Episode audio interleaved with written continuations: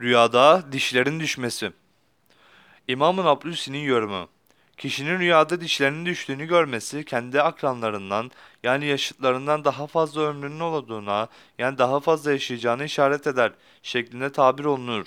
Rüyasında bütün dişlerinin düştüğünü ve onları eteğinde veya kucağında tuttuğunu gören kişinin bu rüyası onun bütün dişlerinin bir tane bile kalmayıncaya kadar yaşayacağına ve böyle bir ömür süreceğine ve ailesinin artacağını işarettir. Rüyasında bütün dişlerinin düştüğünü ve gözünden kaybolduğunu gören kişinin kendi yaşıtlarının öleceğine ve aile efradının hastalanacağını işaret olarak yorumlanır.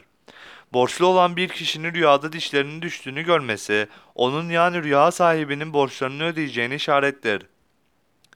Rüyasında dişlerinden bir tek dişinin düştüğünü görse, bu onun bir tek kişiye olan borcunu ödeyeceğini işarettir. Bazı tabircilere göre ise herkes olan tüm borçlarını tamamıyla ödeyeceğini işarettir şeklinde yorumlanmıştır.